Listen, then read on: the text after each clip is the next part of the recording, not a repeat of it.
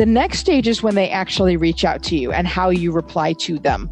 And buckets that those comments fell into were first that it was generic and had no personality, um, that you had left questions unanswered, that you didn't respond quickly enough, um, had errors in those, that you were too bu- pushy, believe it or not, and again, the bridal bias and LGBTQ sensitivity.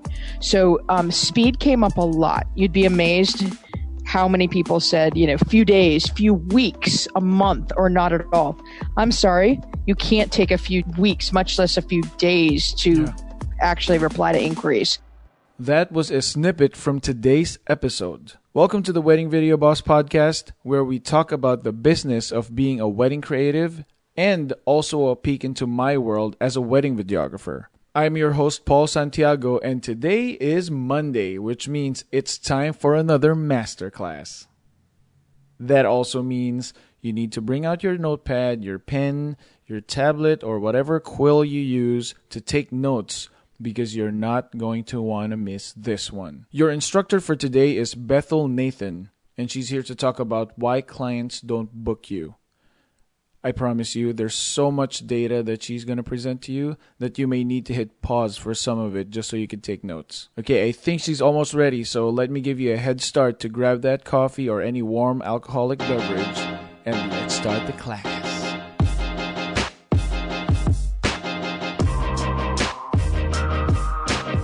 Bethel Nathan is a successful business owner and award winning officiant and she knows how to build and run a successful wedding industry business, having married over 900 couples since launching almost 10 years ago and building up to over 300 five star reviews.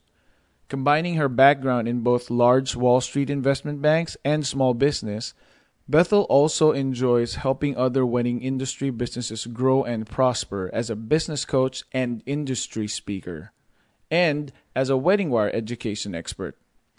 Okay, I'm going to stop talking now and get straight to it. Friends, let's welcome Bethel Nathan. Hey, Bethel. How's it going? Hey, Paul. Welcome Good, to how are you? Welcome to the show. Thank you. Thanks for having me.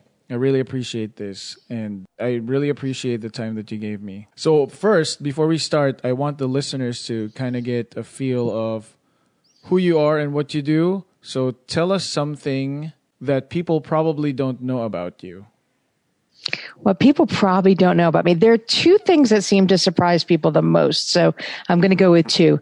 The first is that I speak Japanese. So they don't usually expect the green eyed, curly haired chick to speak Japanese, but um, I uh, studied Japanese in college and in business school and lived in Japan three different times. So I do still speak Japanese. Um, I don't speak it as well, certainly, as I used to when I was living over there, but I still love freaking out Japanese tourists who do not expect it from me. And wow. it's especially fun when I officiate a wedding where one of my one of the partners in my couple is Japanese American because their family never expects to hear from me. So that's a lot of fun. That's cool. Thank you. I, and then the second thing is that I spent nine years on Wall Street working for two large investment banks. So um, that was in Tokyo, New York, and London. And uh, that's not usually the predecessor to a wedding industry life. So, but it's something that's good to have, right? I definitely think so. I learned a lot and I bring a lot of those skills and a lot of that experience to my businesses now, They're for sure. See, now I feel like I actually hit the jackpot here. awesome. awesome. So, okay, now that we've done that, I wanted to ask you how you got into the business and what you're up to now. For sure. Thank you. Um, you know, I wear, well, technically three hats in the wedding industry now. The third one is the newest one, but the two that most people know me from, the first hat I wore is that I'm an officiant in San Diego and I marry awesome couples. And I'm not kidding. I try really hard not to marry them if they're not awesome together because it makes a difference for me. Um, but I launched Ceremonies by Bethel about just about 10 years ago. I'm just about to hit my 10th in May, which is really cool. And I'm about to hit 900 couples, which is pretty amazing. And especially when I do hard, try hard for them to all be awesome. So I came to the business in in you know i was going to say an unusual way but i think a lot of people in our industry did where we helped somebody and realized it was a fit for us. In my case, um, 14 years ago, 14 and a half years ago, my brother and sister-in-law, who were from two different religious backgrounds and neither one religious at all, were looking for who could be the one to marry them and they knew I had a background in public speaking from my Wall Street days. So getting in front of people to do that was not a scary thing for me. And I really spent about six months figuring out what a meaningful ceremony should be about because I, I knew how important this was and research traditions from both of their backgrounds. And, um, I never thought I'd do it again, to be honest. I mean, I loved it. It was great. I was, they were thrilled with it, but it's still, I mean, I was a business person and I was moved back from London and I was running my family's small business at the time. And then about a year and a half later, two other good friends asked me to do both of their weddings. And again, both were from interfaith backgrounds, not religious at all, and couldn't find the right person to speak for them. And so I did both of those.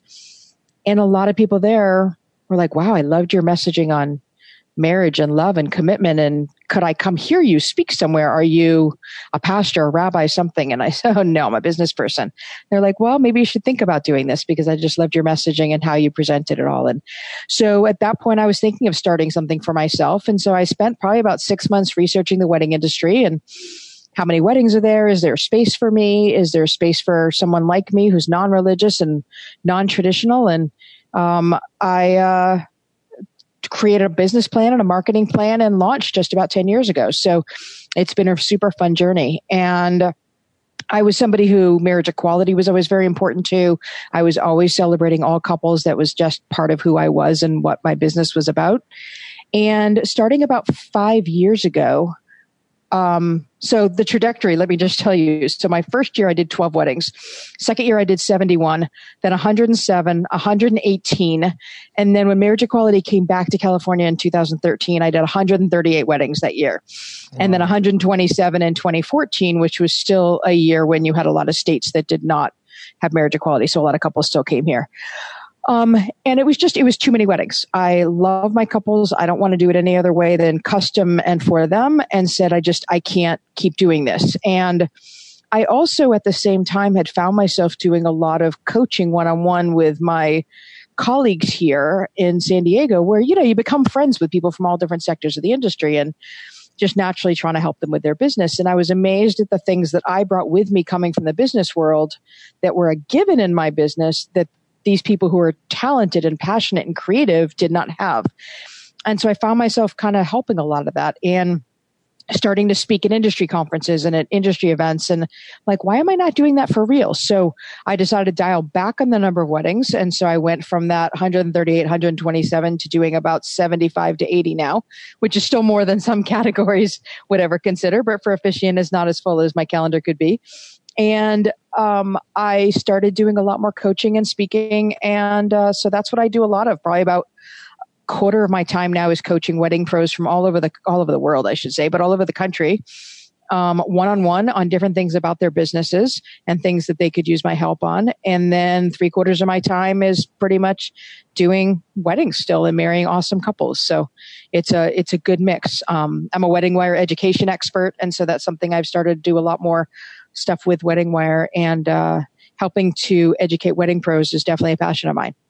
That's actually perfect timing because when I was looking for people to talk to and, you know, talk about business, I saw that your specialty is something that's very not only timely, but it's a big issue all the time because right now we're recording this in February. So it's usually the slow season for most of wedding vendors. And this is the time where you get a lot of uh, it's we call it booking season for us for videographers because this is the time when they start to like I don't know if it's because of the pre-tax returns or something, but this is booking season, so we get a lot of inquiries and emails. But the thing is, not not everyone responds, or they always say that oh, there's someone someone else that's cheaper, and it's just so heartbreaking because you know, as a small business, you kind of like need depend on that. And you know when you when you see your year and you you stagger all the bookings it's harder for a small business to survive. So that's why i wanted to talk to you about this one. And i am so excited to talk to you about your topic which thank is, you yeah. I appreciate that. You know, it, it's interesting that you say that, you know, now is sort of the slower season and, and, and it is for, for a lot of us. It's for fewer weddings, but a lot more inquiries. You're absolutely right. And I think it's a combination of two things. There's no doubt that engagement season is largely between Thanksgiving and Valentine's Day. Um, 40% of people get engaged during that period of time. Um, but I think what you also have, especially for, you know, when couples get engaged, they book the venue first and, and certain categories up front. And then there's certain categories that come a little later in the process, usually in their mindset. And I think for a lot of us, what happens is that on January 1st, these couples wake up and go, holy cow, I'm getting married this year now. It's no longer next year. And so I think you have this wow so you have plenty of couples who proactively planned. So for instance, for their 2019 weddings, they booked us in 2018. I mean, I ended the year with about 32 bookings. And so there are plenty of those that do plan ahead. And then there are those that in January all of a sudden are kind of sort of scrambling and realize that they're getting married in this calendar year now. And so I think that's why you start to get a lot of that.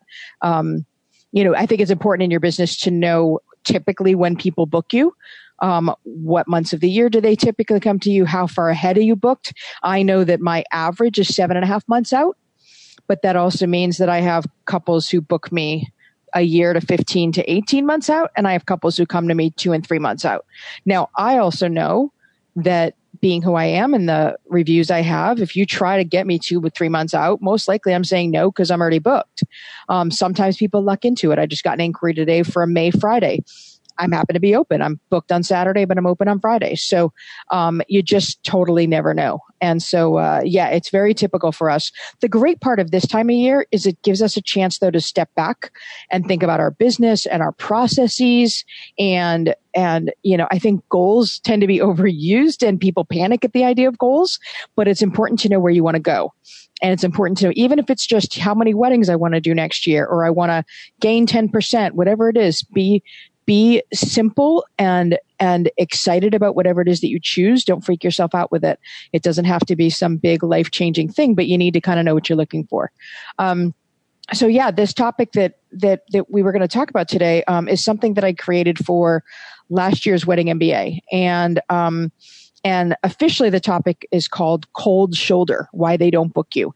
And what i really wanted to do was swap it around to why they should book you and what are all the things that you can to get them to book you. And one of the things that I talk a lot about when I speak or when I work one on one with people is the customer experience. Because people so focus on being awesome at what they do, which is hugely important because yes, that's what the client is hiring for. But the customer experience can be the thing that turns a three star review into a four star review, a four star to five star review. That can be the thing that gets people raving about you, not just what you do. I hope you're great at what you do, but being fantastic to work with makes a huge difference. And so the customer experience really starts from the moment that they find you until one of two things happens. Either they stop working with you, which means they don't hire you, or you stop working with them. You've already done whatever it is that they're hiring you for or purchasing from you. And that customer experience is guided through your systems and your processes. So the path that they walk down on that customer experience, your processes do that. And your systems is what allow you to have those processes. So normally when I talk about it, I kind of talk about the whole realm. And today we're just going to talk about that whole process of when they find you until they actually book you. And I broke this down into five stages because I thought it would be really helpful. And so we're going to break it up into um, when they find you and reach out because there are people who are probably finding your website and finding your social media and are never even getting in touch with you and you don't even know it. So that's kind of stage one then when they actually reply and when they get in touch with you. And so why are you losing them in that initial reply? Um, why are you losing them in that pre-meeting communication? Why are you losing them um, during the meeting or site visit or proposal or whatever it is you do? And then why are you losing them afterward? Um, and I want to tell you, before Wedding MBA, before I spoke on this, I surveyed about 100 couples I wanted to get real quotes and real comments and real feedback from couples as to, and I told them to take a look at every category, obviously not just me as an officiant. And they were giving me feedback on kind of everything, venues, photographers, videographers, everything. It was super, super important to hear. Um, so I'm going to share with you a whole bunch of quotes and a whole bunch of feedback from them as I talk about this. Sweet. And it was, it was eye opening. Let me tell you. Um, so little of it was a shock, but it was great to reinforce what we've already thought from a gut. So it's really cool to see. Um, so first of all, it's really important to remember that the customer experience has to meet or beat their expectations. So it has to be set based on your ideal client. Each and every one of us probably has a different style or a different client that we love working with. And if you don't know who your ideal client is, let's please talk about that offline and get in touch with me because you can't be perfect for everybody. You can't. You can't rock the world of every single person who comes your way, um, both from a style and and and customer service and price and everything. And if you instead market yourself and message yourself so that the right people find you and come to you, you will be able to rock their world a heck of a lot better, which leads to raving reviews, great word of mouth, and you all having a happier experience. Um, I will never tell anybody that a specific business model is wrong, but I will tell you that certain business models aren't profitable or fun. And so it's important to look at whatever it is that you do because your customer experience has to be based on that. Um, for instance, a lower budget or a higher budget. Your customer experience should be different. If you're someone who does a lot of weddings and charges very little for each, that should be a different experience than somebody who does fewer weddings and charges more. Your client has different expectations justifiably, and you need to meet or beat their expectations. Um, definitely need to be thinking about for millennials. And as I said, I work with a lot of LGBTQ couples, and it's important also to be thinking about your customer experience from their perspective as well. So, ultimately, at the base of all of the customer experience is one of my favorite quotes ever from Maya Angelou. I've learned that people will forget what you said, people will forget what you did, but people will never forget how you made them feel. We have to remember that this industry is personal. Weddings are personal. This is not just a transaction for them and it shouldn't be. And it can't just be a transaction for you. Or if it is, they're going to feel it. And so they need to know that you actually care about what they're going through and what they're doing because this is very personal. So, um, it's incredible how it makes a difference how you make them feel. We are going to talk about numbers as well today because it is important to kind of know your ratio and where they drop off along the way. But um, but let's dive in. So that first slice of time is when they find you and actually choose to contact you. Um, I found that a lot of their comments and a lot of their feedback fell into six buckets. The buckets were about your website, about pricing, about reviews, fit and style, definitely referrals and the LGBTQ experience. So website came up way more than you can ever know. They are judging you and thinking about what it is that you are showing them and you need to understand that. Um, the amount of times I heard outdated, please have your website done by a pro and edited by a pro, and it's not that difficult to do anymore. Um, please make sure that it's updated regularly. The way that you approach things are different. Um, it's important. They shouldn't go to your website and immediately think that you don't get it. Especially, let me also remind you this is a weird industry. It's one of the few where every single year we get older, but our clients stay the same age right? If you think about that, like every single year, our clients are in a certain age range, but we get older. And so experience is awesome. Be seen as not relating to them is not awesome. So you need to be sure that you're seen as relevant and getting them, but the experience is important. So outdated the number of errors that people commented on, spelling and grammar, and broken links. Go through your website periodically and make sure that none of your links are broken. Um, it's easy enough to do. And please, even if English is not your native language, just ask somebody to read over your website. A lot of us would be happy to do that. Think about what you're communicating and your spelling and in your grammar. And um, it's really important that you get that right because they will judge you and never even reach out um, tough to navigate. Again, this is the whole modernization. You need to be sure that that it is ready. I will add that it needs to be, be sure that you are mobile, that you're you have to understand your statistics. And if you're not looking at your Google Analytics, um, that is important to do and see how, what percentage of your couples are finding you on mobile. Mine is about 40%.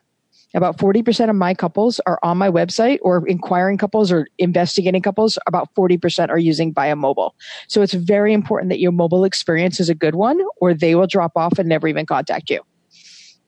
Um, and Google is also starting to rank based on mobile first now. It used to be that they would rank SEO based on your website, and as long as you did have a mobile friendly website, now it's the other way. They're actually looking at the mobile experience first and then your desktop because they know that more and more people are using mobile first. So please do not discount that. Um, I also heard that they couldn't find information they were looking for. Please understand this is especially about pricing couples need to understand what it's going to cost to do business with you. Now, I totally understand not having all of your prices on your website. I understand how it can be difficult to have specific prices based on what you do. But pricing is something couples need to know because they are spending a lot of money on this wedding and it's probably one of the biggest purchases they've ever made in their life. And they have no idea what things should cost. Um, we know that their budgets often are set in weird ways. They find stuff online and it's kind of crazy as to how they choose numbers, but they do. They have these numbers. They have something in mind.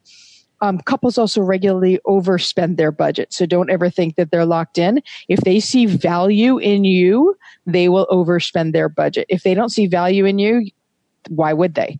So understand pricing is important. I did an entire presentation for Wedding MBA the year before just on pricing and communication strategies.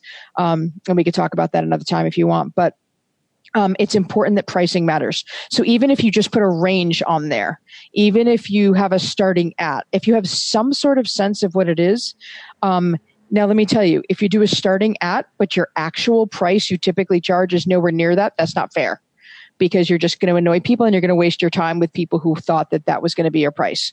Um, oftentimes a range makes more sense and even better is a range plus an average spend. So if you said, that our clients typically spend between 750 and 2500 with us, but the average client is about 1250.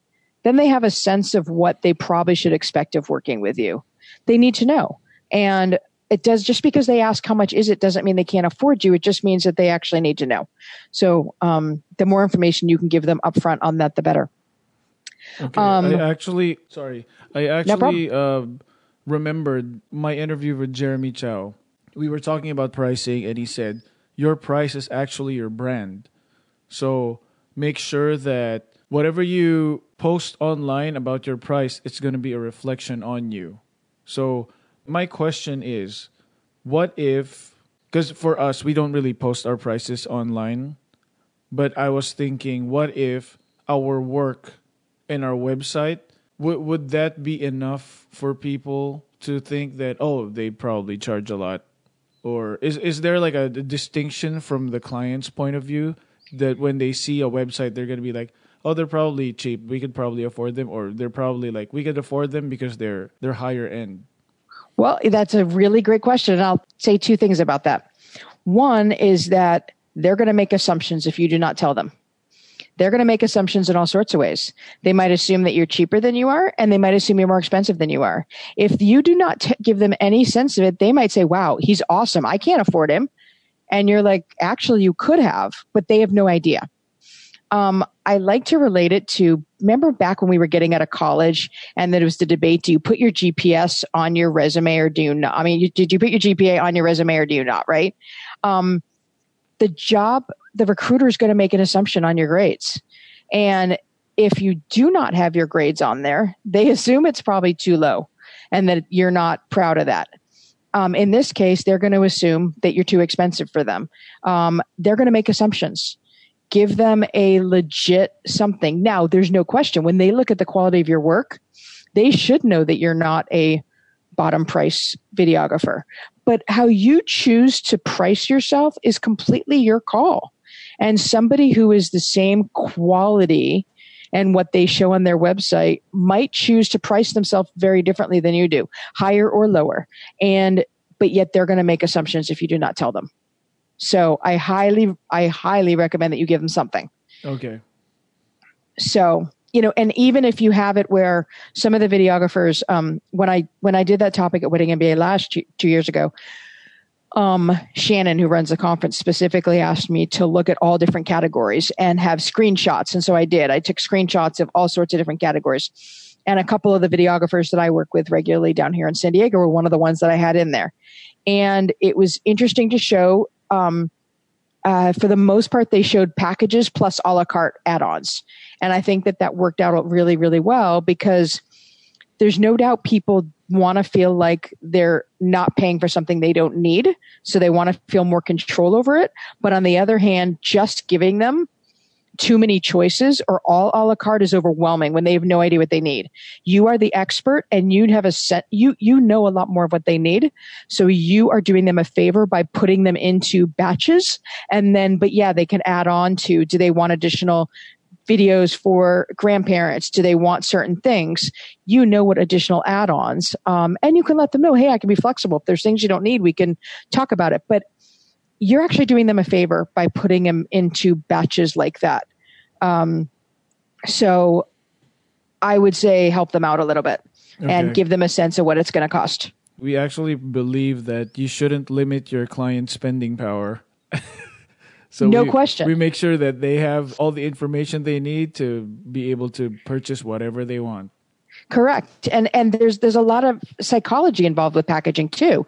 A lot of people will naturally choose the middle package or the second from the top depending on how many you have. They most people don't want to feel that they're doing the bottom package because they're like, "Oh no, no, we're not bottom people. We could afford more than that." Um, and they usually feel like the average probably says that's what most people do. Um, but there's also some people who are going to happily take your top package.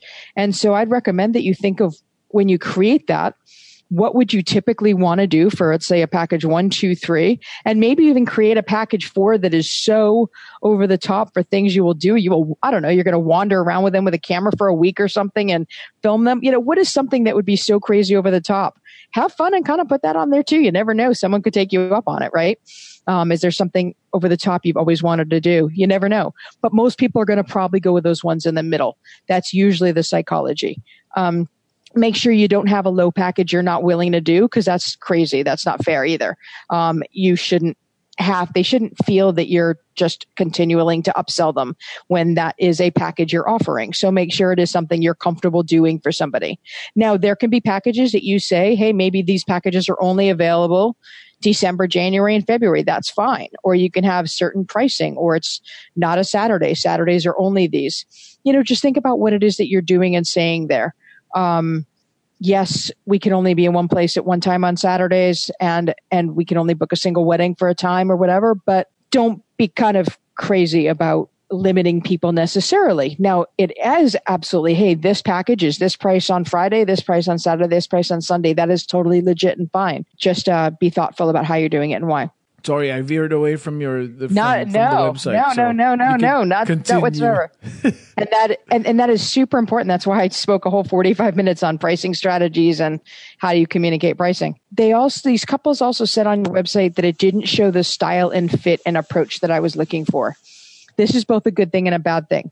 It's really important that you make sure that you're only showing stuff that you want to do. Now, if there's something that a client wants that is not your style, you can still do it for them and take care of them, but it doesn't mean you have to show it in your portfolio, right? And so if it's not something that you want to do again, don't feel that you have to show it. But do make sure that what you are showing is an appropriate reflection of your style and your approach because that's what couples are going to be attracted to you. Um, with that, it's really important that you do service LGBTQ couples and modern couples that you don't show a bridal bias. Um, it drives me crazy looking at websites, and I hear from a lot of my couples that it's just bride, bride, bride, bride, bride. These are couples. There are two people involved, no matter what gender they are. You also have to remember that um, that a lot of your modern couples, even if they're straight, have, probably have a lot of people in their life who are not necessarily. And so they want to know that they, you will be comfortable working around their family and friends and that they will be comfortable having you as a part of their experience. And so just think about your verbiage everywhere. You can use brides and grooms and that's fine.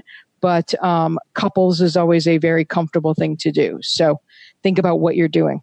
Um, when it also is verbiage, think about being personal. It's it's you heard a lot that it was there was no pictures of who the team is that it was very um, you know uh, the team or we but it never mentioned names and it didn't have personal there's people behind your business and couples are going to be dealing with those people.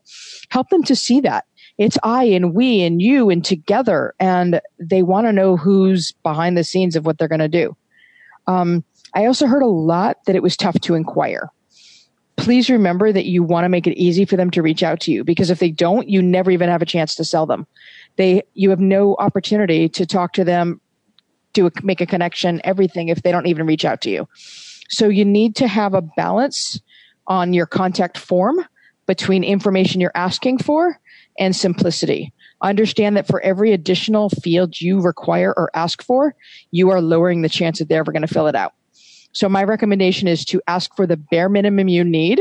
What do you need? Person's name and email and the date or whatever it is.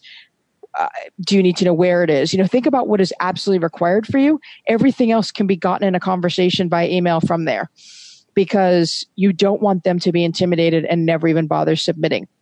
Now, on the other hand, if your ideal client is someone that is very specific and you're okay scaring most of the rest of the people away, that's fine. One of my favorite wedding planners has a longer and more complicated inquiry form, has a lot more for personality. She's asking for a lot more information about their weddings because her couples are going to be fine with that. And she's okay if she scares away others. So just understand that you're making a choice when you're doing that. Just also, it's important to make it easy to inquire from having multiple methods available. So it drives me crazy when I go to a website for a wedding pro and all that's on the website is a contact form. There's no email address, there's no phone number they might just want to email you. A fellow wedding pro might want to email you. I don't want to submit a contact form when I am a pro asking for a video or pictures afterward. Because when I get that inquiry, I'm like, ooh, an inquiry. And then I read through and go, oh, it's a wedding planner asking if I'm available on that date. My email address is right there on the page. Why didn't you just email me? But a lot of pros do not do that. Make it easy. Have multiple ways to actually get in touch with you. Don't force that form. Um, I also want to just take a second to remind you that your website is the only place that you actually fully own. So you control what content is on there and you also own it. Now, if your web host goes down, you have a problem and all that kind of stuff, but you still technically own that. Social media is awesome.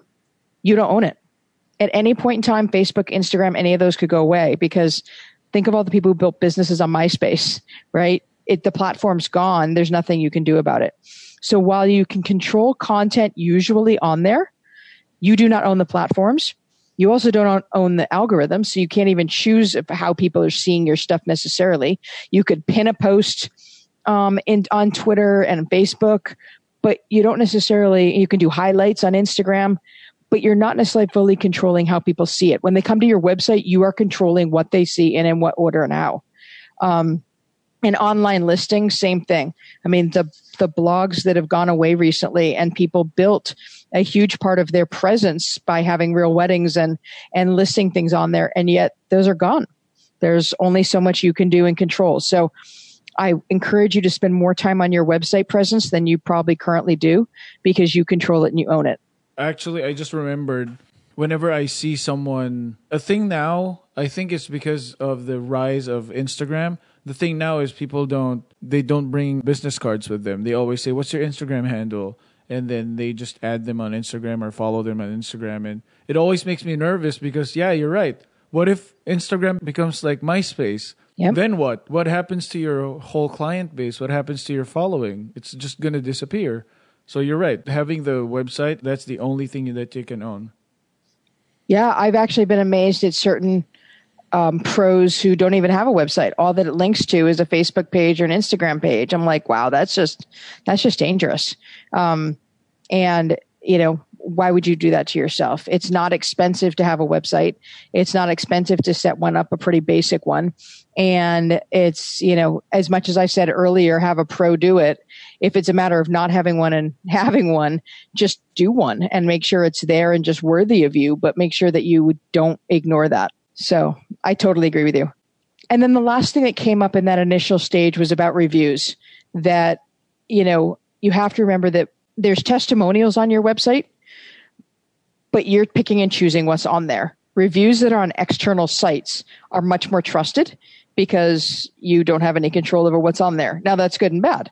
You can't control what people are saying about their reviews on you technically. However, you can control that through your customer experience. The better you are to work with and the better you are at what you do, the more likely that those reviews are going to be things that you're excited about people actually saying about you.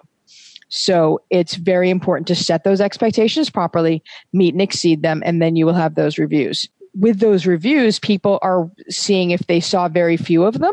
It's important to ask for them in multiple places because couples might come across Wedding Wire first, love Wedding Wire style, and never even go on to the other platforms. And so they wouldn't find you if you're not gathering them there. The Knot, Yelp, Google reviews, whatever it is that what people are finding, I found my Yelp couples are Yelpers. They use Yelp for everything. Well, they never even saw the reviews that I had on Wedding Wire. So it's important that you're asking for reviews in multiple spaces and multiple places so that way couples have a chance to find you. And you also need recent reviews. If they haven't seen reviews on you, if you have none for the last six months or year, they wonder if you're still in business. Are you still any good?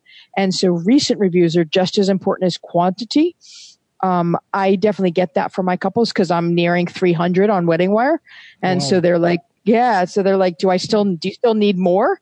And I'm like, you need to understand that recency is just as important as the, actually the number that I have. So those are all the things that the couples said up front. So again, it's your website. It's it's understanding pricing. It was the style didn't fit, having bridal bias and your reviews. Um, the next stage is when they actually reach out to you and how you reply to them.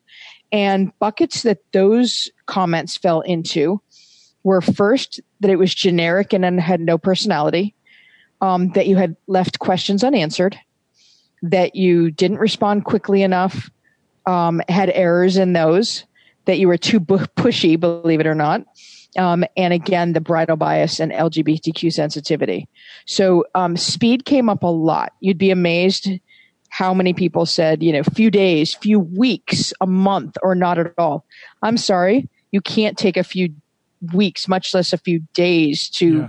actually reply to inquiries. Um, now, I am not of the belief that it has to be within five minutes. And if a couple is choosing the very first officiant who answers, they were never my couple. Understand, but I make sure to make to reply by the end of that day. By the time I go to sleep that night, I make sure that I've replied. Now, if I'm home and at my desk or around when an inquiry comes in, I'm going to reply immediately, of course. Mm. I'm not holding off on it just for the sake of it. But I am making sure that I am still replying in a timely manner. So, and that's what's important is a reasonable period of time. Be sure you reply to them. Yeah. You couldn't believe how many bookings we had just solely based on the the the speed of how we replied and it's all because of we have a we have a CRM which is a customer relations management software and it's called Honeybook. It's an app where we get an inquiry from the website it goes straight to the app and with just one click of a button we send them the brochure and then even if it's midnight we just send them the brochure and then they just they always are very grateful that we responded like really quick and they yep. appreciate that I fully agree. And I, uh, one of the things that I work a lot of one on one with my coaching clients on are finding the right CRM system for them. So some of my clients are Honeybook, some are 17 Hats. Um, I happen to use Pixifi actually for mine. So I used to be on ShootQ, which was for photographers. And I just this year moved over to Pixifi, which is more meant for photographers. But a lot of the rest of us in other sections are on that. As a, for my coaching business, I'm on 17 hats. So if you work with me as a coach, you'd get you'd get emails and contracts from 17 hats. But for my wedding business, I use Pixifi and I agree fully. Um, for me, it's really important though that I edit and personalize that template email. So I do not, it's in my system and ready to go, but I personalize it in any way, shape or form with anything that I could possibly tell them. And that's what's important, um, based on the fact that it was generic, no personality came up a lot. They felt they were getting canned emails. They felt like questions weren't being answered. You can't do that understand that templates are prep work. They are not your final product. I live for my templates in my system. I absolutely live for them. And I'm constantly creating new ones because if I'm constantly answering the same thing over and over again, why would I not have it set and ready to go? But I personalize it anyway. So if the inquiry comes in, and they tell me how they found me. I'm always mentioning it. I'm so glad that that wedding planner sent you my way. I love working with her. Now, if I didn't love working with that wedding planner, I'm still going to acknowledge I'm so glad that you know, Jenny sent you my way. And that's all I'll say. I'm not going to lie if I don't like working with them, but I do say something if I can help it. Or I'm so glad Jenny sent you my way. She always knows who my favorite couples are. That's a legit thing to say without me actually lying. I'll personalize in any way Their venue, I will say, oh, I was just there for a wedding two weeks ago, or I was at a, uh, it's a beautiful there that time of year, or their ceremony spot is such a gorgeous spot. Anything I could possibly say about that venue in a, you know, again, in a non weird way. You don't want it to feel awkward, but you want them to feel heard anything that they are telling you about their wedding is a decision they've already made and they made it by for a reason so anybody they're already working with, any place they've chosen, their date, all of these things are intentional. And the more you can be happy about it, excited about it, acknowledge it, the more you will be seen as already listening to them. That matters a lot in that first impression. Think about it. Um, and it's worth taking a few extra minutes. It only takes me five extra minutes to personalize that email before I hit send because the template is already. And yeah, by the way, that's something I work a lot with my coaching clients on is getting all those templates done and, and person, you know, getting it all ready for what it is that you need and figuring out what your workflow is and your process. Um, with that no personality comment, a lot of the things they were saying that it was abrupt. There was no effort to be friendly or welcoming. Didn't seem excited about our wedding. Didn't seem to be patient to listen to our needs. Um, they were pushy, you know, that people were assuming that that first inquiry is essentially, I want to book you. Don't be pushy about that. Think about what it is that they're asking. Um, make sure that, you know, one of the great things templates are great on is that you can make sure that your grammar and your spelling is taken care of up front. But as you're personalizing, you have to make sure that you're not messing that up too. So be, be professional. Attention to details matters a great deal. Um, people were commenting that they got the name wrong, date of the wedding wrong, details wrong. You just can't do that when you're answering. Oh, um, what a nightmare. isn't it crazy? Because, I mean, this is the first impression. Um, also, do not assume that it's going to be a bride and a groom. Don't. You know, ask about their partner's name, um, all of that stuff. And there's there's no reason. Now, the word fiance is different, male or female, with an extra E. Most people don't notice and they're not going to think much of it if you just say, What's your fiance's name? Um, it's still better than saying what's his name or her name and making an assumption. Just don't and let them say something. So, okay, um, I have a question. Yeah. so, I English isn't my first language, so I say "Hey guys" a lot, and yeah, you guys, you know. So I, I wanted to ask. So, what how is that? Can I say, hey guys, is that a not a good thing? You know, to be honest, that was actually a habit that I worked breaking a couple years ago for exactly that reason. Um, I found myself saying that a lot in my emails and in person, and I'm like, you know, I don't want to do that. And so I try really hard. I, I've broken that habit, and I don't say it in front of anybody anymore, um, whether it's a straight couple or not. Um, I think I think it's just easier not to. Now, what I did is I found myself substituting you two or you all. And that is a great way to do it because you two actually feels more personal anyway, because you are focused on the two of them than you, than you guys. Um, you know, you all in terms of, you know, if you're thinking about more the whole family or the whole group, I'm going to work with you all to, to figure this out um, think about what you're trying to express. There's times I wish I was a Texan or a Southerner. I could say y'all because I think that y'all is actually a really great word, but it'll be really disingenuous for me. Yeah, imagine if I said that, they'd be like, exactly, it'd be great. You'd be like, where are you from? yep. Yep, y'all and all y'all is a bigger group apparently. So, but um, but no, that's a super good question. I'm glad you asked it. Um, I think that that you will be amazed as you start to be very aware of how often you say it and use it. Um, I got it out of all my template emails and I realized how often I was using it. Um, and so, yeah, just be conscious of it for a little bit and you can start to break the habit. Okay. But just say you two or you both um, that's often a great way, a great substitute for it. I usually, whenever I email anything that's written, I don't say "Hey guys," but mm-hmm. it's just my me when I when I talk. But when I do emails, I say "Hey" and then their first names, or "Hey lovebirds," or "Hey friends." It's like the the brand that we're trying to. to Perfect. Yeah. Perfect. It definitely needs to hit, fit your voice, and that I think is very important. And that actually is just in this stage. It has to fit you.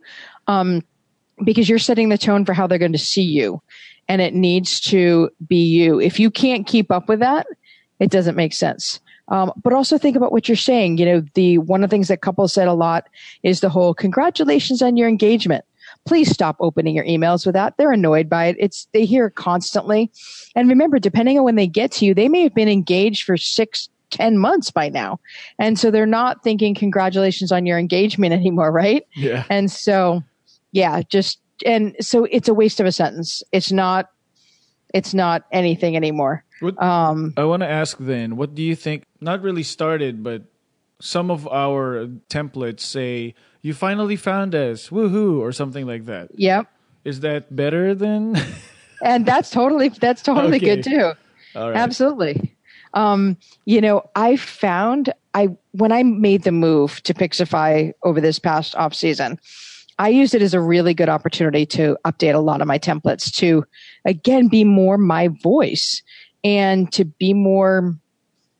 I mean, I'm still professional, but I'm not formal.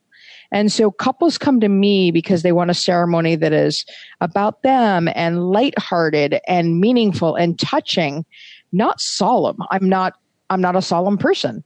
And so I found that it was important to think about what those emails from the very start are saying about me from my voice. And because that's, I want to attract the people and get excited the people. So I'm even at the point where like at the end of it, I'm like, if this made you nod and get even more excited about your ceremony, then let's meet and let's do this, you know, kind of thing. And so, um, I found myself a little bit more casual, uh, on, on Instagram. I use hashtag I marry awesome couples. That's one of the things I do all the time. And I started actually just use that and be blunt. I'm like, I marry awesome couples. And if they kind of look at me, I'm like, if you're not, I have no interest in marrying you, you know, and they're surprised, but it's like, Hey, if you're not fantastic together, I'm not your person. And, um, and I think I've just become much more, I guess, owning it a little bit more, owning who I am and what business I want, um, a little bit more bluntly. And so, um, my template emails have changed for that. Now, there's no doubt if you're running a business where you have multiple people, you kind of can't do that the same way. It's really important to think about if you have four different videographers that you are booking out, you need to be sure that that the personality and style fit for the whole team of you. Um, because you don't want that that person they're working with then ends up disappointing them if they're very different of what they expected. So just think about who you are and what your business is and what the, the tone you want to set is. But again, it has to be genuine to you.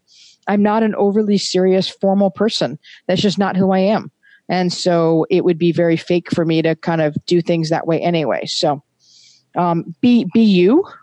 Um, also it's important to answer any questions they have. Like, are they asking you anything? Did they ask for a quote? Did they ask anything? You know, have you done a wedding at this place before? Whatever it is that they're maybe asking in that initial email, make sure you answer. Now, again, go back to the pricing. If you can't give them a direct answer, you can absolutely say that, but you need to tell them why and what it is that you need. You know, I absolutely would love to be able to talk pricing with you. Actually, there's three things that I need to know before I can even mention pricing. You know, I need to know where your wedding is. Let's say they didn't tell you. I need to know how many hours that you wanted. And I needed to know, you know, how, you know, a few other different options that you might want to add on that you didn't even know existed. Just let them know what it is that you need to know. And so then they don't feel like you're ignoring it or bypassing the question, that you're going to be completely transparent with them about pricing once you can actually be transparent. Um, fill them in. Okay. Because for us, we always ask where the wedding's going to be, what the date is, and I think the number, not, not really the number of hours, but yeah, it's more importantly the date and where it is going to be because our prices vary from there. Exactly, exactly. And it's super important to know, but answer them you know um, you have to remember that, that this stage is the beginning of building trust and building a relationship. They need to feel like you're actually paying attention to them and that you will be transparent about how you're going to work with them. Um, this is also about affirming that they made a great choice in reaching out to you. So you want that they were attracted by whatever it is that you were expressing on all the things that they saw about you. This is your chance to kind of reaffirm that. Um, every interaction that they have with you should do that. So remember how this is not just an, a transaction for them. So they shouldn't see you as pushy and aggressive. They shouldn't see you. They should see you as friendly and excited and um, wanting to get to know them and wanting to talk to them. Yeah, I think it's important to know at least for the wedding vendors out there, it's important to know that yes, you get like 30 emails every week of inquiries, but these couples, when they send it out, they send it out to like eight people or 10 people at the most. At the most. And you not answering this one might be a deal breaker because, you know, it's something personal for them. Exactly, exactly. And, you know, and I mean, they may only be reaching out to three of you. Um, by the time they reach out to you, they've already narrowed down a lot of your competition that they're not interested in. Um, and so take it as a compliment that they reached out to you. Be appreciative of that and for the honor of considering you to be part of something so important in their life. And especially what you do. I mean, you capture this for them and, you you allow them to relive those moments for years and decades to come. Some of these people in the video won't be alive much longer. And you know think about what you do and and and express how you see that as such a huge compliment that they even came to you for that. Um, so that's important and so that was the second stage. I found that there was kind of this next stage, which is, you know, when you're sometimes emailing back and forth before you're actually setting up a meeting. So it's not often that that first email, when you reply, they set up a meeting. Sometimes they do, and that's great, but sometimes it takes a little bit more than that. And so those also were falling into buckets that seem very familiar that you were responding in a generic way, didn't seem like you were willing to help or customize, um, pricing, or that you didn't show value they will again pricing is not value. They are two very different things. Um, again speed and organization and professionalism. This is when you're really starting to show how it will feel to work with you and what kind of a professional you will be and that they can trust something so important as their wedding in your hands. Definitely fit and style. The errors keep coming up on this and again being pushy. They want to feel they matter to you. It should be timely. It should be personal and specific to them. Have your personality each interaction you have with them should allow for more personality because they're already reacting positively to whatever you showed. And so it allows you to be more you. So um, don't hard sell. You absolutely can follow up to check in. Um, it's great to be like, I just want to be sure that you got my email. I know sometimes they pop into spam folders. Do you have any more questions? Um, please, when you're responding in this way, also have empathy. They have a lot on their plates they not only have a busy life that they already had before, but now they're adding a wedding on top of it. And so I'll often use that. I know my couples have so much on their plates, so I never want to bug you, but I also want to be sure that if you wanted a chance to work with me, that I didn't miss out on that opportunity. So one way that you can use that as a follow up, by the way, is events that come up. If you're doing any wedding shows, use that as an opportunity to follow up with people. So, hey, I have a booth at this upcoming wedding show. I just want to be sure if you were still interested potentially working with me. I wanted to set up a meeting because otherwise I, you know, I know that I get a lot more inquiries at the show and I don't want to give that away, give your date away if you want to still work with me. Um, again, as we said, engagement season is a specific period of time. You can totally use that as an excuse to follow up as well that so many, you know, I'm getting a lot of inquiries now from recently engaged couples. So I want to be sure I don't give away your date by accident. Did you want to? So just use it as a chance to actually check in one more time. Again, you're not pushy about it. You're not being aggressive, but you are using a chance to follow up. Go I ahead. have a question. Sure. because I just, I just realized something. I have some people I notice have a hard time booking. And since, you know, you're talking about it has to be like show your personality. And whenever some people I talk to, they're like, I'm, I'm really having trouble booking people. And I'm like, well, it, I think it's because you sound like you're going to have a flu. by the way you talk. So, uh, what's your advice for people who, you know, like antisocial and they have personality, but they can't really translate it into words. And, you know, and that and that's hard because these people have to connect with you. Now, there's no doubt that there will be people that connect with that personality, but yes, you may be limiting yourself as to as to how many do. Um, I can actually be quite shy, by the way. And while people don't necessarily believe it, I mean, if I walk into a networking event of a room of people I don't know, I mean, I'm I'm, I'm on the wall there's just no way I'm going to be approaching people that I don't know. Um, I'm the same. Uh, I'll be in the corner by the bar drinking beer. Exactly. Just, just quiet. Exactly. Um, you know, but what's else? But what's interesting, if you think about, you have a reason to talk to people. So. I joke that the perfect illustration of my personality is so I spoke at the Wedding Wire networking event in San Jose last year. um, the way the events work is there's a cocktail hour ish, you know, so there's drinks and some food and people are wandering around chatting with each other. I don't know anybody. I'm not from San Jose. I'm brought up there as a speaker, so I don't know anybody, so it's painful. And I know all the Wedding Wire team, but their job is to be talking to people. So I'm not going to be talking with them. That's not nice of me. So I'm just kind of hanging out. And then they seat everybody. I speak for 20 minutes on content. And then afterward, everybody's coming over to talk to me. And I'm fine with that. I can absolutely talk to them at that point because I have an excuse to talk to them. So I'm much more comfortable when I have a reason to be talking to people. So my recommendation is think of what that reason is of why you're talking to these people. And if you're actually helping them, right, you're potentially helping them think about that. So think about all the good things of why they should work with you and choose you and the benefit that there will be in working with you and keep that in your mind. And so be excited about that. If you're not excited about that, you're probably in the wrong business. Let's be real. And maybe you should have somebody else who's actually sort of doing the selling for you. Let's be honest. Um, and so maybe there's a teammate or a coworker who can kind of do more of that, but you're the behind the scenes, you know, dramatic filmmaker, that might be fine. But yes, you do need to understand that couples have to feel they connect with you, especially for those of us who are there on the day of. There are different categories, right? the people who do the behind the scenes and that deliver that cake, the cake should be delicious, look with how they intended, and the delivery person should be friendly and wonderful. But you don't need to feel like you want to have a beer with your cake maker. It's not that important. You're not spending the whole day with them.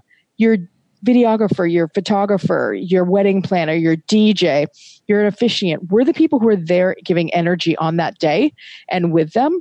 And I think there has to be a different connection with our categories. And so understand that that's how they're seeing it too. They need to be sure that they're comfortable. You're going to follow them around for hours that day. Do they feel a connection? So understand that it's not really about you. It's about them. And hopefully that can help. Actually, so, the, that's the thing. Um, I just realized so Stella, my wife, is the one who meets with the couples, and then I just do behind the scenes. Yeah. I think that's the reason why I love filming is because we don't really need to talk. Unlike photographers, they're like, okay, let's do this and this and this. For me, at least our style is just just let it happen. Yep. And then we're gonna capture it. So yep. less talking for me is better. That's why right. whenever there's like social events, I just hang out with my friends and not really talk about work because. But now I feel like my mindset is I'm a business owner and I need to show the other people that I could help them with what I can do. And that's exactly. how that's how that's what brings me out to events and just starting to talk to new people. Whenever I start talking to new people and 10 minutes into a conversation, I'm like, my gosh, I'm really doing it. I'm like yep. so happy. So yeah, that's the, it's the mindset that you need to, you need to It have. is. It is. And if you, if you just think about the fact that you're kind of doing them a favor, you are you are helping them in some way, shape, or form, then yes, it's a great thing. And remember, people love answering questions about themselves. So you don't have to go in there and talk a lot. You just have to, you know, they don't want to feel like it's an interview either, but ask questions and ask, you know, to get to know them. And people will appreciate talking about themselves a lot. Okay. Sorry. I, sorry. Not at all. Not at all. And, and, and so that next stage um, and you know is when we have that meeting or site visit or proposal. And so the buckets for those again very familiar. First is really pricing and value. If they're not booking you after that it's because you did not show your value for whatever it is that you're charging. Um, that's that's that's the important thing to understand that you have to set value. Um, customizable and flexibility. It's important that they feel at this stage that they're going to get what they want and not what you think that they should have. Now, we know that there's a lot of education that needs to happen because we have experience in the business. They do not. But couples need to feel like they are getting what they actually believe that they want and want. Um, reliability and professionalism. They have to feel like they can trust that you're going to be there on the day, you're going to deliver what you say, that they can give you more money than they probably have before, and that they can actually trust that you're going to be professional and do what you want. Um, same in speed. You know, if you're taking a long time after a meeting to send contracts and proposals, that matters. You want to be able to get to them quickly, but also not be pushy. Don't be assuming anything. Um, there's always a conversation. Should you bring a contract to a meeting? Should you not?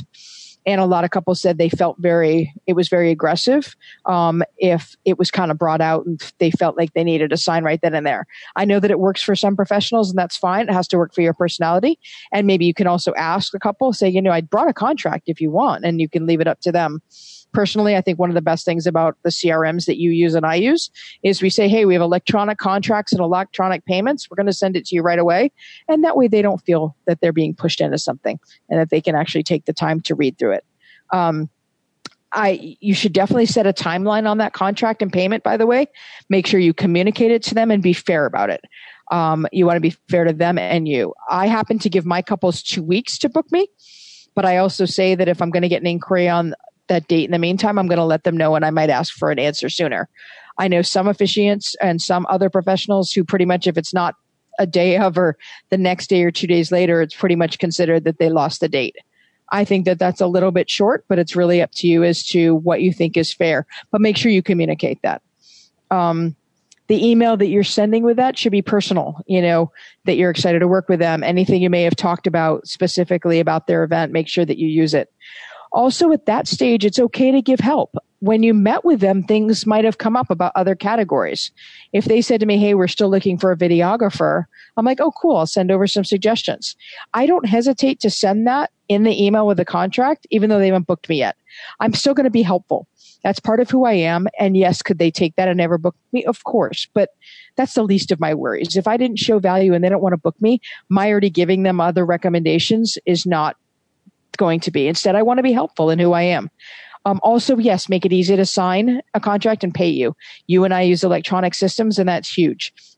The number of people I know who do not take credit cards because they don't want to pay merchant fees, I'm sorry, that's a cost of doing business. Make it easy to give you money. Um, I had one couple who told me that they actually had to go get checkbooks from their bank account for their wedding professionals because their wedding pros didn't take anything other than checks. They were thrilled that I took PayPal. Um, and so I do PayPal, credit card, or I tell them if they want to Venmo me, feel free. I get couples Venmoing me money all the time. Make it easy for them to pay you. Um, and then I also recommend that you follow up before that contract expires to check in. So make sure that you, uh, and by the way, have a system that actually allows you to have a contract expiring. You do not want that you send a contract to a couple you never hear from them and then three months later they sign it when you've already given that date to another couple so you want to be sure that that contract expires and that they cannot book you beyond that because you have to be able to run your business in a in a professional way. Um, and then one of the other things that came up uh, i asked i asked beyond these stages any overall advice do they have and any what else would have helped you actually book? When what else would have helped? They definitely talked about add-ons you know if you think about are there things that you can give as part of your package that don't really cost you anything but are seen of value to them? You know can you add on an extra hour? Can you add on another dvd for the parents? You know whatever it is that maybe there's something that you're excited about you enjoy then it's like you know that you could actually add on. Um, they definitely came up about discounts, but it's remember that it's about discounts versus negotiating. The difference is that discounts are for a set reason. Like we talked about Friday night weddings might be cheaper than Saturday night weddings, or January weddings might be different than July weddings, um, or fairly close to your house might be different than further. Those are discounts. Negotiating is because someone asks for less money. I would always recommend that you instead, at that point, you ask them, but what would you like to give up? what part of the package isn't needed. And then we can talk about what that price of the new package would be. You're putting it back on them, not that you're willing to take less money for the same amount of services. Um, or what add-on could you do? They still pay the same, but you could throw in something extra, and they're seen as excited about it. Um, and having flexibility versus set packages. Again, a lot of couples now want to be sure that they're only paying for what it is that they actually want. So have some flexibility in that. And be personal, be human. Um, they should be excited about working with you. So, um, and a lot of that is overall what they want you to know. They want you to be professional. They want you to be human and understanding and helpful, flexible, customized with them. Um, they want you to be have speed of follow up and communication. And they reminded a lot about those website errors actually matter more than you more than you think. And so, um, after looking at all those stages, I then when I presented about this, then talked about the numbers. Because it's important for you to know what your numbers are stage by stage. And in this case, you need to look backwards. So what you need to do first is think about how many bookings you need in a year. So let's say to make it easy that you need 10 weddings. I wish I could have a, a living with 10 weddings, but I can't. But let's say you only need 10 weddings. Then what you need to do is say, okay, what is your closing rate? What percentage of people who have meetings with you um, or that you send proposals or do site visits actually book you? Um, in that case, for this example, I use 70%. Personally, I'd be pretty sad if I only had a 70% booking rate for my meetings, but that's okay. That's, you know, so 70%. So if you need 10 weddings and you close 70% of your meetings, that means you need to have 14 meetings, right? 14 meetings, close 70%, you'll get your 10. Then you need to go backward to the next stage.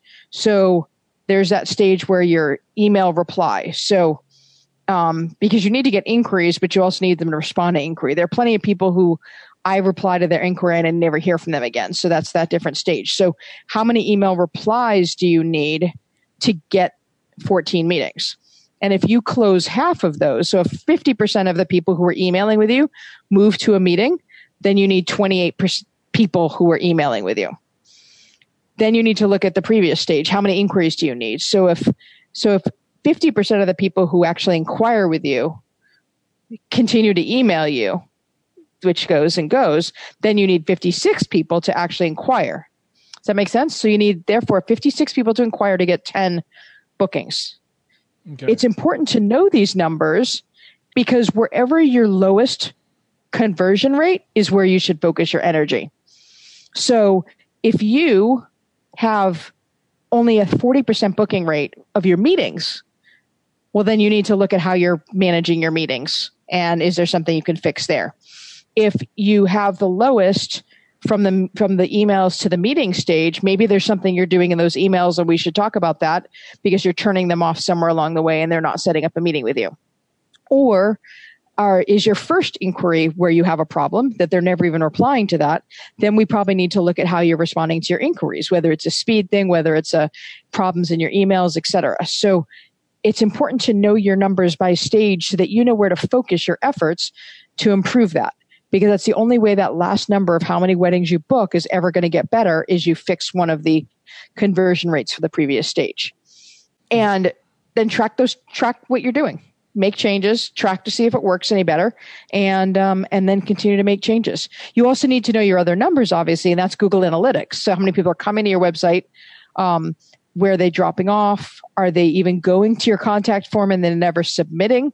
That's important to know too, because maybe your contact form is annoying them. So those are the other numbers, yes. Um, but once they reach out to you, it's important to know these four different stages and your three conversions in between, and then you know what to focus on. I think that's what stops small business owners from progressing and growing their business is because anything that involves numbers, they're kind of like me included. We were very I don't know, allergic to numbers that even yep. the prices for our service is something that oh, I'll, I'll, just put this number up there and it's just going to last for three years and we're going to forget that, oh crap, we need to raise our prices. Exactly. Are you making a profit on that? Does that actually make sense? And how did you set that price?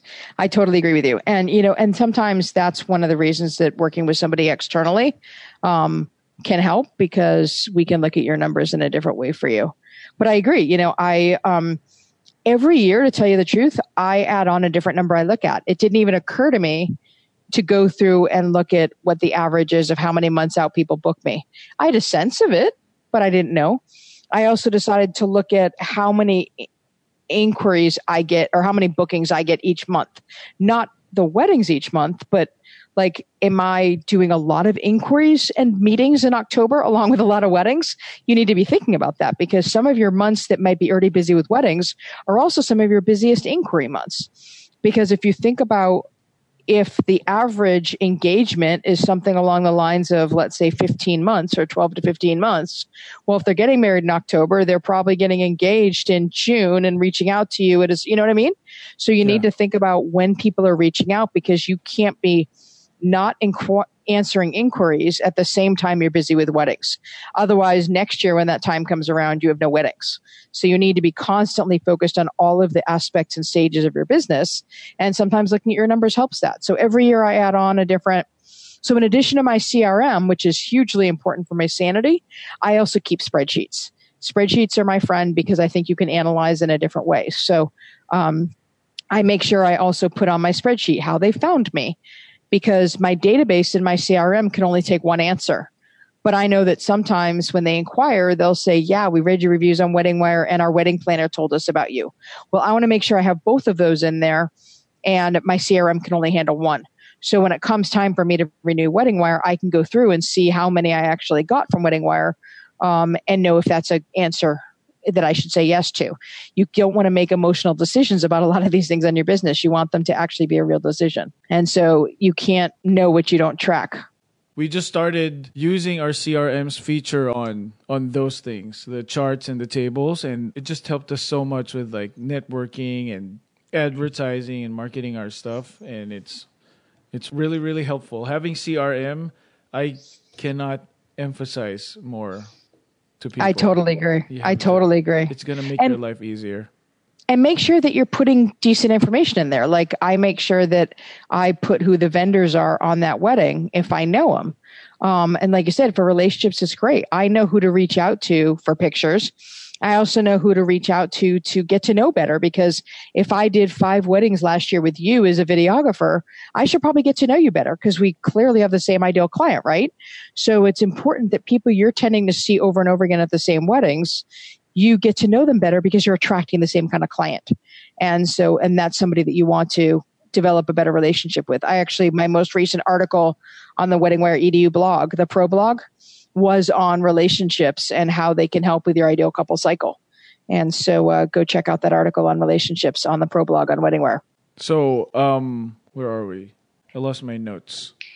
no worries at all. No worries at all. And you know, and the last things that that I talked about is because a question I get a lot is how do you kind of take cold prospects and kind of turn them into things? And and as I mentioned earlier, you can use certain times of the year, certain events is a great excuse to follow up again. Um, so, but one of the important things to remember is, especially if you happen to have met them at a time that isn't, how do I want to put this? So, if you think about having a booth at a wedding show, there are couples at that wedding show that are in all stages of their wedding planning. They may have just gotten engaged. They may be right before their wedding or somewhere in between. They may have seen you and liked what you had to say, but they weren't really ready for you. And so it's making sure that you're following up with them because they just weren't ready for what you were doing at the time. Um, there also are the fact that if you think about the that a lot of couples have plans but aren't firm yet and they need to firm things up. So being following up in a casual way is a great thing. Um, I know a lot of couples postpone things over the holiday season, certainly, and that's why there's also January weddings inquiries because they're like, oh, I stopped at Thanksgiving. I was too busy. And um, so understand that they just may be out of sequence. So it's completely up to you as to how you do it, following up with them one on one. Do you have a, a, newsletter that you put together with some advice? Um, do you want to do just a small email drip campaign of three emails with different advice based on what it is that you do and see if that helps?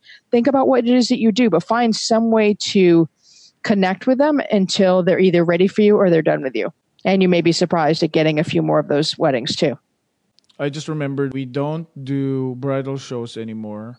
Because, wedding shows. Oh, wedding shows because um, we don't, oh, we don't do wedding shows anymore because whenever we get someone who approaches us and asks us like how much our service is and blah blah blah, and then we ask them, what's your venue? When's your date? And they're like, we don't know yet. So it didn't really work out for us because we couldn't really send them a brochure because we don't know if we're double booked that day or, you know, stuff like that. It didn't really work out for us. But we had an email, a list from the wedding show that we followed up and some of them they responded but they didn't really go through with the booking because I think it's because of the the quality of the the show and there's uncertainty with the date and the venue.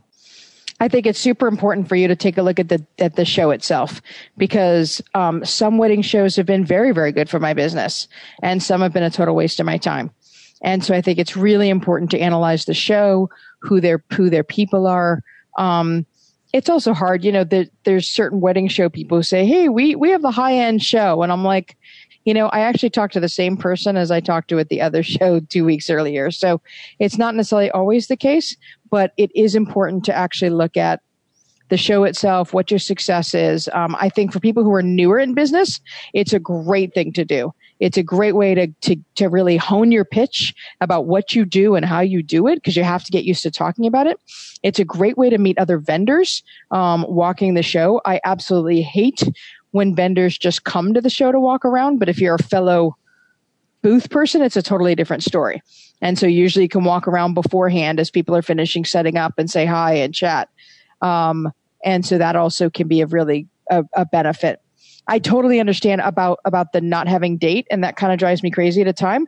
But I still send them an email and say, "Hey, as you're setting a date, get in touch with me."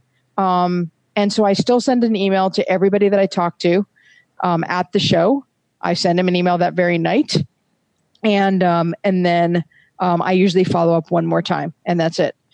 Um, but I know for some, again, it's so much by category. For me, because I'm a very specific officiant, only non-religious, non-traditional couples, um, and I'm more expensive are going to be my fit. And so me following up with a whole list is does not make sense. On the other hand, the Rolls Royce guy says they get way more business from just following up with a list than they do even just from the show itself. And so I think it just depends on what you do and who you can cover. Um, yes, you want people who are attracted to your style, but technically you could still work with pretty much any wedding, whether it was a formal church wedding or a backyard wedding or anything. They just have to appreciate what it is that you do and your style. And so um, I wouldn't write them off completely at all. And it just depends. So I find that most venue shows are not necessarily worth my while. Of course, I'm about to do three of them in the upcoming couple weeks, but it's because it's venues that I either really like a lot and I really like their couples, or I found that their couples just so work for me. So there's a winery nearby here that I just love their couples. Their couples are so my fit. And I last year I think I ended up with five weddings booked from that show. Way better than a big show that I had done and uh, that I only got one couple from. So it just depends on who the couples are who are coming as to whether they are your style or not, um, and why you're doing it. So um, I would not write them off completely. Okay. But I would understand that the that the follow up strategy is very different than somebody who just inquires off your website.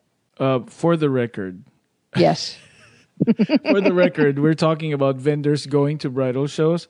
We go Wedding to, shows. Uh, wedding shows.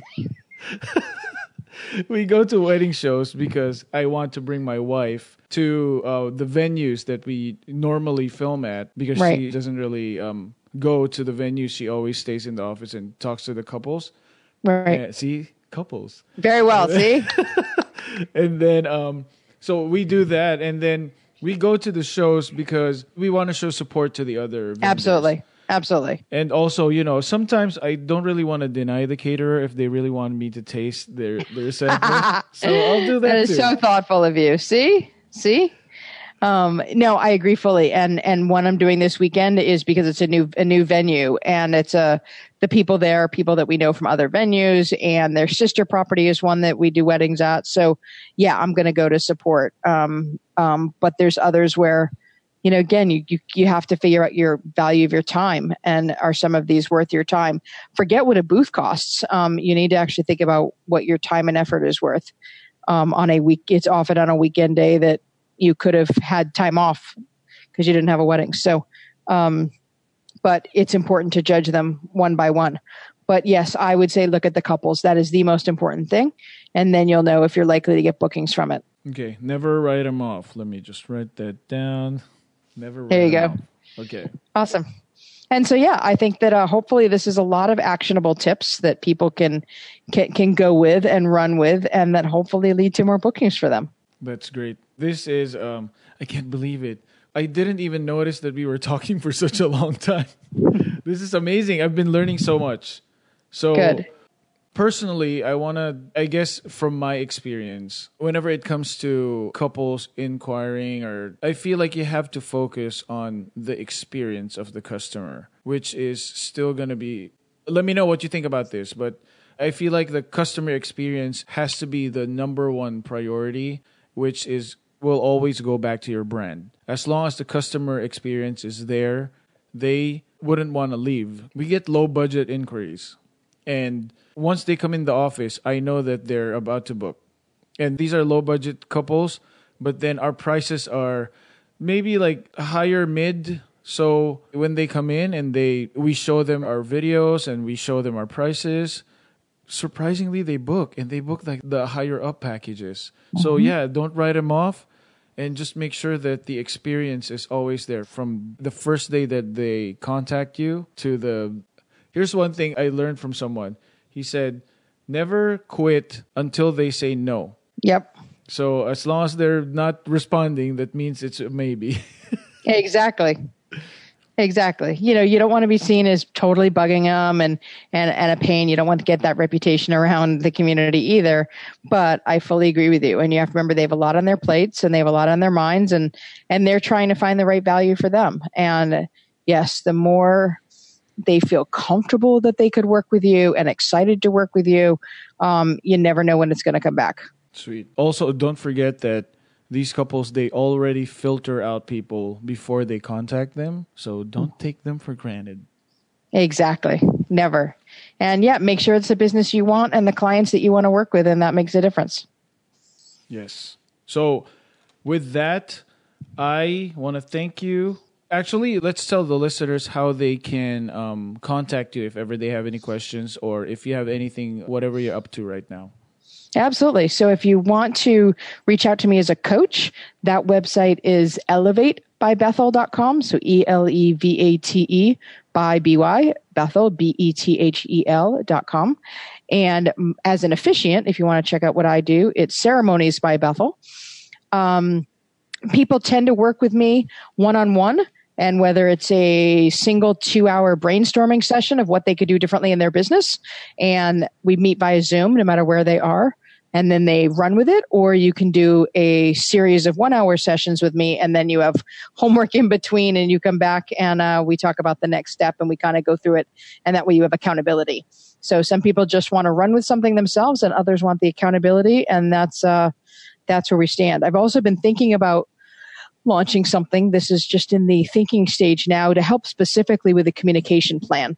So for people who maybe want me to review their templates or think about what their communication plan is. I'm probably going to put something specific in there.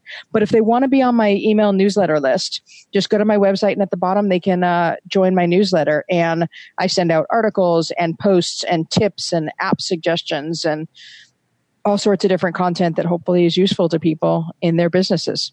And if you want to find me on Instagram, all of it's in one place. It's just at Bethel Nathan, my first name, last name, no dot, no anything.